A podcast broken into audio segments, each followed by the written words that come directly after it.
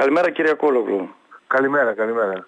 Χαίρομαι που σας έχουμε μαζί μας στην ε, φιλόξενη συχνότητα του Flash 99,4 της Θεσσαλονίκης και στην εκπομπή μας. Μας αφορά, από τον τίτλο θα καταλάβετε, ότι συζητούμε θέματα που μας αφορούν και όχι κουτσομπολιά, όχι θέματα που μας επιβάλλουν άλλοι. Και ψάχνουμε μέσα από το διάλογο αλήθειες, γιατί αυτό είναι το σημαντικό. Ε, και έπεσε στα χέρια μου ένα τελευταίο πόνημά σας, ένα βιβλίο σύντομο, πολύ περιοκτικό, ουσιαστικό και εχμηρό. Η βίβλος του Μωυσή. Τι περιέχει; Η βίβλος του Μωυσή περιέχει τα έργα και τις ημέρες ε, του πρώτου 1,5 χρόνου της Νέας Δημοκρατίας. Από την αρχή όταν ανέλαβε η κυβέρνηση μου έκανε εντύπωση ε, ότι υπήρχε ένας κινησμός στις δηλώσεις, πολλά μαργαριτάρια, ε, μεγάλη και γρήγορη αφέντηση όλων των προεκλογικών υποσχέσεων. Αυτό το κάνουν ε, δυστυχώς οι περισσότερες κυβερνήσεις, αλλά εδώ έχει γίνει αμέσως. Τι εννοώ παραδείγματος χάρη, ότι ο κ. Τάκης είχε πει ότι θέλω ένα μικρό και ευέλικτο υπουργικό σχήμα και έκανε το μεγαλύτερο. Και το μεγάλο σε δύο φορές. Και το μεγάλο σε δύο φορές. Ναι. Δηλαδή από την αρχή αρχή. Οπότε άρχισε και κατέγραφα ε, καθημερινά τη, διάφορα ε, πράγματα που έλεγαν οι υπουργοί της κυβέρνησης και ο ίδιος ο πρωθυπουργός ε, και ε, παραθέτω όλα αυτά, μια επιλογή φυσικά γιατί τέλος ήθελε εγκυκλοπαίδεια, ε, σε ένα μικρό βιβλίο. Κύριε Κουλόγλου, όλες οι κυβερνήσεις, όλοι οι πρωθυπουργοί όλων των κομμάτων ε, κάνουν μεγάλες κυβερνήσεις. Και οι λόγοι είναι γνωστοί. Κατά τη γνώμη μου έχουν ξεπεραστεί βέβαια, αλλά δείχνει αν θέλετε και την, ε, το, εσωτερικό των κομμάτων αυτό και τις ανάγκες να καλυφθούν διάφορες περιοχές, την ανυπαρξία του κρατικού μηχανισμού. Όμως όσο πιο πολύ ένας πρωθυπουργός μιλά για ευέλικτο σχήμα, ε, για επιτελικό σχήμα, τόσο πιο μεγάλη κυβέρνηση κάνει. Και διάβασα προχθές η νέα κυβέρνηση Ντράγκη, όπως και η προηγούμενη βέβαια, της Ιταλίας είναι το 1 τρίτον από τη δική μας. Ούτε καν το 1 τρίτον. Όπως και όλες οι ευρωπαϊκές κυβερνήσεις και των πιο μεγάλων χωρών. Είναι μια τραγωδία. Ναι, ναι, ναι. Ε, και δεν έχουμε καταφέρει ποτέ να, να λύσουμε αυτό το, το πρόβλημα διότι υπόκειται σε ακριβώς όπως είπατε σε μικροκομματικούς ε, εμβολείς ε, υπολογισμούς τύπου Μαυρογιαλούρου. Δηλαδή βρισκόμαστε από αυτή την άποψη στη δεκαετία του 60. Υπάρχει βέβαια και το θέμα του ότι δεν έχει εξυγχρονιστεί και ο, ε, ο κρατικός μηχανισμός, η, η κρατική μηχανή με αποτέλεσμα ε, να μην λειτουργεί αυτόνομα αλλά να χρειάζεται ε, να είναι κάποιος πολιτικά υπεύθυνος από πάνω αν και συχνά οι πολιτικοί υπεύθυνοι τα κάνουν θάλασσα περισσότερο από τους ε, μόνιμους. Τώρα, άκουσα χθες τον κύριο Μητσοτάκη και πραγματικά ξαφνιάστηκα. Έχω και μια σχετική εμπειρία γιατί στην Υπουργείο Υποδομών είχα την αρμοδιότητα των φυσικών καταστροφών ε, και ξαφνιάστηκα σε αυτή την τραγωδία που έζησε η Νότια Ελλάδα και ιδιαίτερα η Αττικοβιωτία και η ευρύτερη περιοχή ε, με την τελευταία καταιγίδα και τη βάρβαρη τιμήθεια αλλά και την, α, τις διακοπές α, της ηλεκτροδότησης που ακόμα δεν έχουν αποκατασταθεί σε κάποιες περιοχές, πέμπτη μέρα οφείλω να το πω, ο κ. Μητσοτάκης έκανε κριτική γιατί οι κρατικοί φορείς και γιατί και οι φορείς δημοσίου δικαίου, όπως είναι το πιο αυτοδείξη, δεν συντονίζονται λέει. Ε, ποιος είναι ο αρμόδιος να τη συντονίσει; Τον, ναι, τον, το Χαρδαλιά τον έκανε γενικό γραμματέα, τον έκανε υφυπουργό. Μήπως πρέπει να τον κάνει υπουργό για να συντονιστούν; Ε, μου έδωσε την ε, εντύπωση ότι ο κύριος Μητσοτάκης προσπαθεί να, να αποφύγει τις δικές του προσωπικές ευθύνες ε, και για τις, ε, τα προβλήματα τα πολύ μεγάλα που παρουσιάστηκαν αλλά και για τις επιλογές των προσώπων. Και χρησιμοποίησε σε παραλλαγή ε, κάτι του τύπου εγώ απλώς προεδρεύω και μάλιστα χειρότερα εγώ κάνω τον, τον θεατή του πινγκ πονγκ γιατί μίλησε για πινγκ πονγκ μεταξύ των υπουργών του ε, για τις αλληλοκατηγορίες ε, ποιος ευθύνεται για, για όλα αυτά τα προβλήματα που παρουσιάστηκαν. Ε, εγώ πρώτη φορά το, ε, το ακούω αυτό. Ο Πρωθυπουργός ε, να, να μην παίρνει την ευθύνη, να μην βάζει τη θέση τους, αλλά να, να κάνει τον παρατηρητή. Ε, νομίζω ότι σιγά σιγά αυτή το, με, με, με τέτοιου είδους ε, κινήσεις ο κ. Μητσοτάκης χάνει αυτό το προφίλ που είχε στηθεί, του είχαν στήσει επιτυχημένα πολύ επικοινωνιακά, ότι είναι ένας ηγέτης αποφασιστικός που παίρνει γρήγορα αποφάσεις, καθαρίζει ε, κτλ. Δεν σκέφτεται το πολιτικό κόστος. Δεν, ναι, δεν, δεν φοβάται. Είπατε του το έχουν χτίσει και είναι εμφανές ότι τα μέσα μαζικής ενημέρωσης στην πλειοψηφία του ε, στηρίζουν ο καθένας για τους λόγους του ε, τον κύριο Μητσοτάκη προσωπικά και την κυβέρνησή του. Ε, όμως είναι αυτό κύριε Κούργο, αγαπητές Στέλιο, ικανός όρος να εξηγήσει την δημοσκοπική καθήλωση του ΣΥΡΙΖΑ; Όχι βέβαια. Ε, και θα ήταν υπεκφυγή ε, και είναι και στο λιδοκαμιλισμός εκ μέρους ε, κάποιων που θα έλεγαν ότι φταίνε για όλα τα μέσα μαζικής ενημέρωσης. Όχι.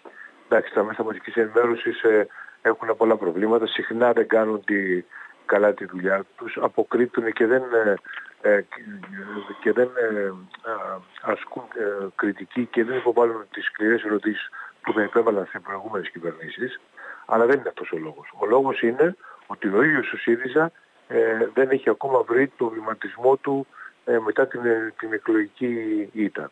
Και θα έπρεπε να τον είχε βρει. Γιατί έχει περάσει, κοντεύουμε δύο χρόνια η, και αυτά τα πράγματα συνήθως ξεκαθαρίζουν μέσα σε έξι μήνες. Γίνεται απολογισμός των ε, τι πήγε στραβά, ε, οργανώνεται ε, η, η νέα ηγεσία, βρίσκονται τα νέα πρόσωπα, για τα οποία, με τα οποία πρέπει να προχωρήσουμε. Κύριε Κουρόλου, διάβασα το, το σχέδιο, το σχέδιο που, με το οποίο πάτε, που έβγαλε η ηγεσία, με το οποίο πάτε στην διασκέψη και στο συνέδριο. Μπορούσα να σας πω ότι αυτό το σχέδιο θα μπορούσε να το έχει γράψει και ένας για το Πασόκ. Είναι ένα σχέδιο που ε, είναι τελείως διαφορετικό από αυτό που ήξερα από το ΣΥΡΙΖΑ, ειδικά από το πρόγραμμα Θεσσαλονίκης και όχι μόνο αυτά. Αυτό εγώ μπορώ να το θεωρήσω σαν καλή, σαν θετική εξέλιξη ε, από την πλευρά του ΣΥΡΙΖΑ. Θεωρείτε όμως ότι υπάρχουν οι δυνάμεις και μέσα στην κοινωνία και μέσα στο ΣΥΡΙΖΑ ε, να δώσουν ένα σύγχρονο ευρωπαϊκό, σοσιαλδημοκρατικό, σοσιαλιστικό, αριστερό, πράσινο, οικολογικό, όπως θέλετε ονομάστε, βάλτε όποιο προσδεσμό θέλετε σήμερα ή θα γυρίζουμε γύρω από τον εαυτό μας; Νομίζω ότι αυτή είναι, κοιτάξτε, αυτή τη στιγμή ε, είναι, είναι δύο πράγματα. Πρώτο είναι ότι παγκοσμίως ε, διαμορφώνονται ε, στην πραγματικότητα δύο στρατόπεδα. Το ένα στρατόπεδο του νεοφιλελευθερισμού ε, με τις πολιτικές υπερτολίγων και το άλλο είναι ένα στρατόπεδο αριστεράς και του αριστεράς ενωμένο το οποίο προσπαθεί σε δύσκολες ε, συνθήκες ε, να, να επιβάλλει περισσότερη δημοκρατία και κοινωνική δικαιοσύνη.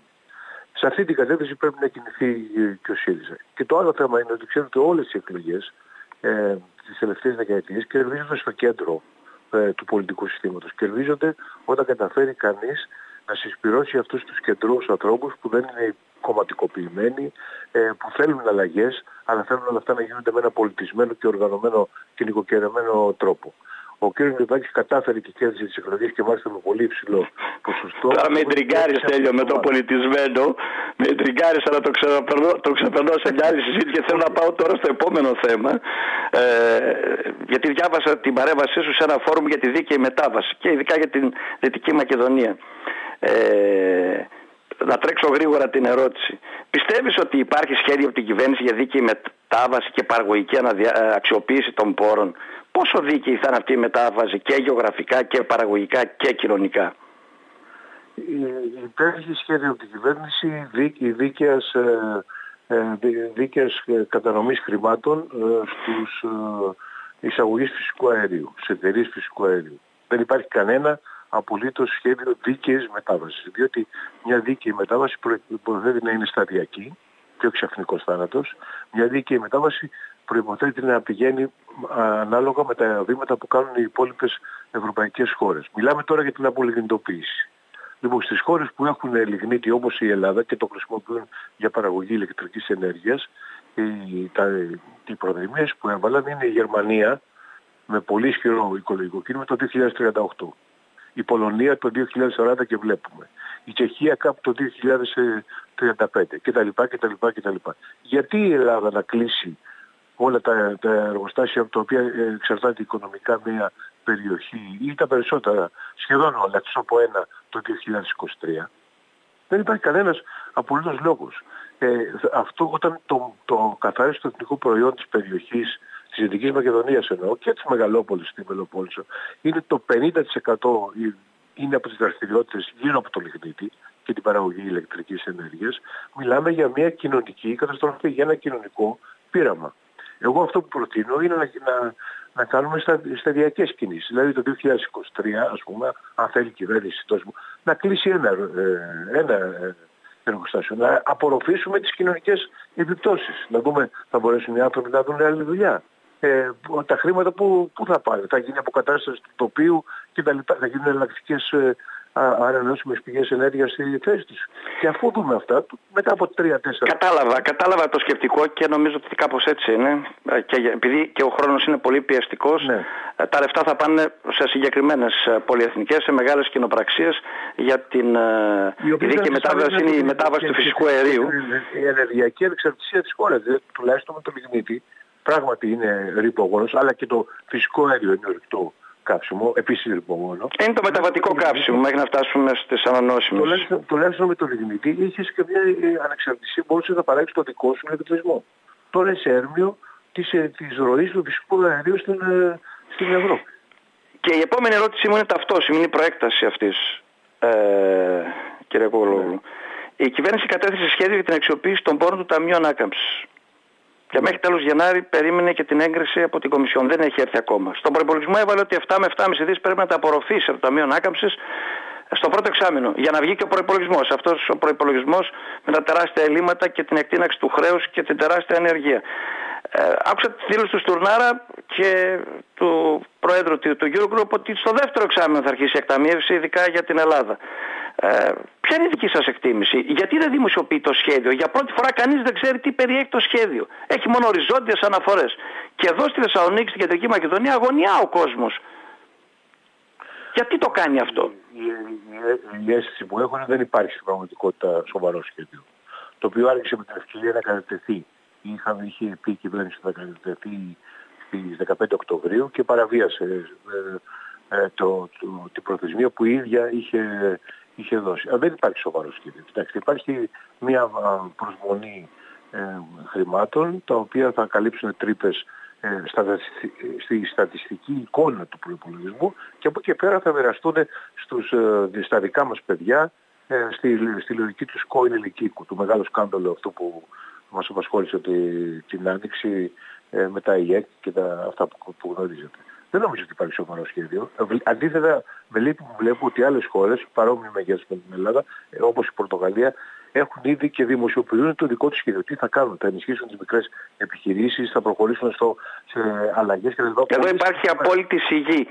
Και η κυβέρνηση όσο οφείλει πρέπει να το φέρει στο κοινοβούλιο, πρέπει να γίνει διαβούλευση και πριν το καταθέσει αλλά και πριν οριστικοποιηθεί. Κάτι τέτοιο βέβαια δεν υπάρχει και όλοι καταλαβαίνουμε για ποιους λόγους γίνεται. Η πιεστικότητα του χρόνου που υπάρχει στη δέσμευση των πόρων και στην απορρόφησή τους αντιλαμβανόμαστε πού θα οδηγήσει. Τα, τα βλέπουμε πάλι από ελικόπτερο να φεύγουν τα λεφτά προς μεγάλους και ισχυρούς ελληνικούς και ξένους ομίλους. Και η μεσαία τάξη, η παραγωγική αναδιάθρωση δεν φαίνεται ε, στον ορατό ορίζοντα αγαπητέ Στέλιο. Υπάρχει σχέδιο για την καταστροφή των μικρομεσαίων επιχειρήσεων οι οποίες αποκαλούνται από την κυβέρνηση ζόμπι. Ε, δεν είναι ζόμπι, είναι, είναι η ραχοκοκαλιά της ελληνικής οικονομίας και ε, θα έπρεπε να είχαν ενισχυθεί. Ακόμα και τώρα, δεν υπάρχει, ακόμα και τώρα, οι επιχειρήσεις που έχουν κλείσει, είτε αφορά την εστίαση είτε κάτι άλλο, πρέπει, όπως γίνεται στις χώρες ευρωπαϊκές, να τους δώσει το δημόσιο το 50% ε, τον, ε, του, του περσινού τους τζίρου για να μπορέσουν να, να διασωθούν. Σε άλλες χώρες είναι το 75%. Στη Γερμανία το 80%, καμιά φορά το 100%. Εγώ λέω το 50% της 100 του προηγούμενου τζίρου να δοθεί σε όλες τις επιχειρήσεις. Διαφορετικά θα έχουμε κοινωνική καταστροφή. Καταλαβαίνω. Σας ευχαριστώ πολύ, κύριε Κούλο. Αγαπητέ Στέλιο, πολλά ήθελα να ρωτήσω, αλλά ο χρόνος μας καταδιώκει. Έχεις εμπειρία εσύ πιο μεγάλη από μένα. Σε ευχαριστώ πάρα πολύ. Καλή δύναμη και καλή δουλειά. Ευχαριστώ πολύ. Γεια, γεια.